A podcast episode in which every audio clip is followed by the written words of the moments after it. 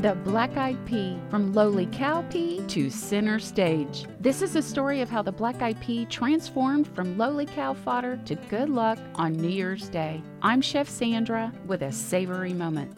Let's set the scene from my growing up years. It's January 1st. The frost on the window indicates that it's the prime time for warm, yummy comfort foods. On New Year's Day, this always meant sweet and simple things like hot chocolate, fresh cookies, and ham. But there's one thing that sticks out to me as I survey the table black eyed peas. My dad says you have to eat them on New Year's Day for good luck and offers me a spoonful. Wow, okay, I don't want to miss out on that goodness. But now, as an adult, I question how could a black eyed pea bring me good luck?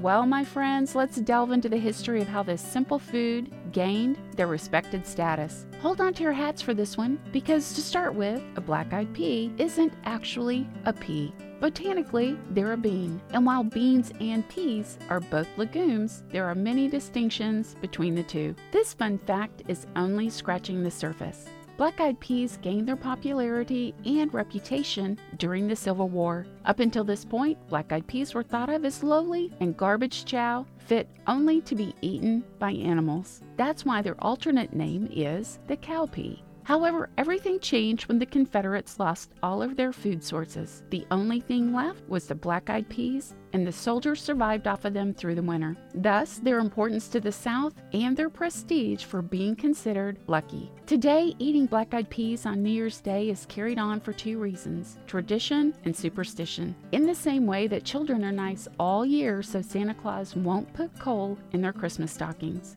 It's a cultural custom that brings the fun of a classic celebration to the hope of a prosperous year to come. If you want to add this custom to your bag of holiday traditions, check out my recipe for a black eyed pea and corn salad. I'm Chef Sandra Lewis. For this black eyed pea history lesson, recipe, and more, visit lifeatthetable.com. Connect with me on Facebook and Instagram and listen to my podcast, A Savory Moment. Do you have a cooking question that I can answer? Email me at a savory moment at lifeatthetable.com.